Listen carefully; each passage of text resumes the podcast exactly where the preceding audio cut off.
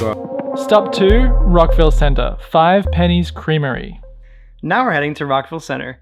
My first knowledge of Rockville Center was when it was referenced in the movie Eternal Sunshine of the Spotless Mind.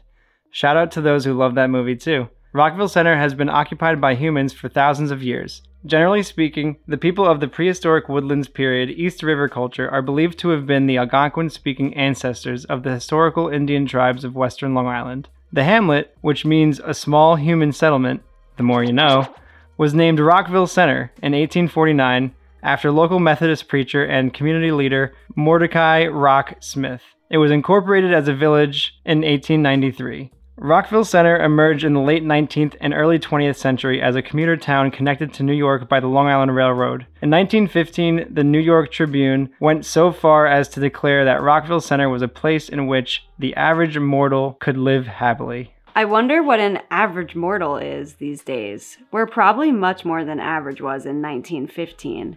Thanks for that history on the town, Seth. Five Pennies Creamery is owned and operated by Dan Levine, a native New Yorker and Brooklynite for over 40 years. He opened it in 2010 with the mission of creating a mom and pop shop that reflected a classic and sometimes forgotten New York. He named his shop after a song in the film The Five Pennies because he identified strongly with the main character's value for love over career ambition.